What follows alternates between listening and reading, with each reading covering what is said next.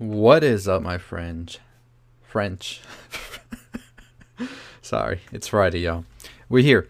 Um, Savage Mode 2 is out, and besides the weird Drake line about dating SZA back in 08 when she was maybe 17 and he was 22, uh, um, this is a pretty good album. Um, I'm gonna say it right off the bat.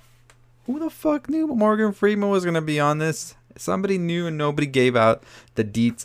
But in all seriousness, I love the interludes, the intro with Morgan Freeman. It was definitely a added bonus, and it made this project feel like a complete. You know, sometimes albums they just feel like random songs like thrown in there from artists, and then there's projects like this, and it's just like it feels very well packaged.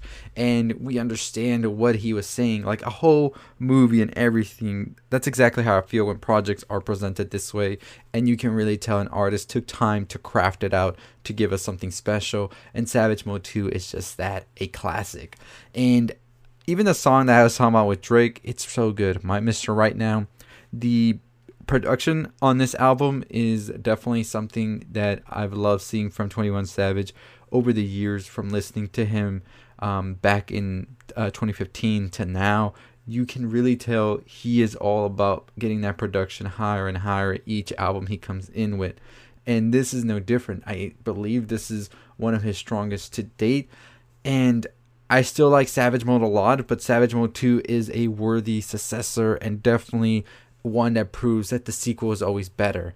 And I'm always so excited when I hear um, new songs from 21 Savage because I think he definitely has shown himself to be more and more um, open to changing it up, but still giving you that classic 21 Savage that we're all looking for.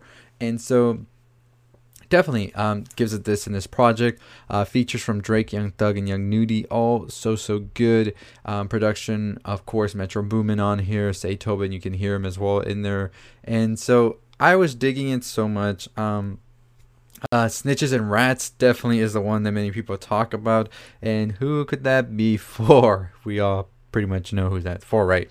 And I love the way that that interlude came in, and then we got the full song. And that's what I'm saying about this album. Like it's, it really feels like we're talking about a certain um, act structure here, where we are talking about this subject here, and then it bleeds into this other subject we're about to start talking about. And like I said, the flow of the album is good. It's one of those albums you can start from top to bottom and it feels like you went through a whole like movie whatever.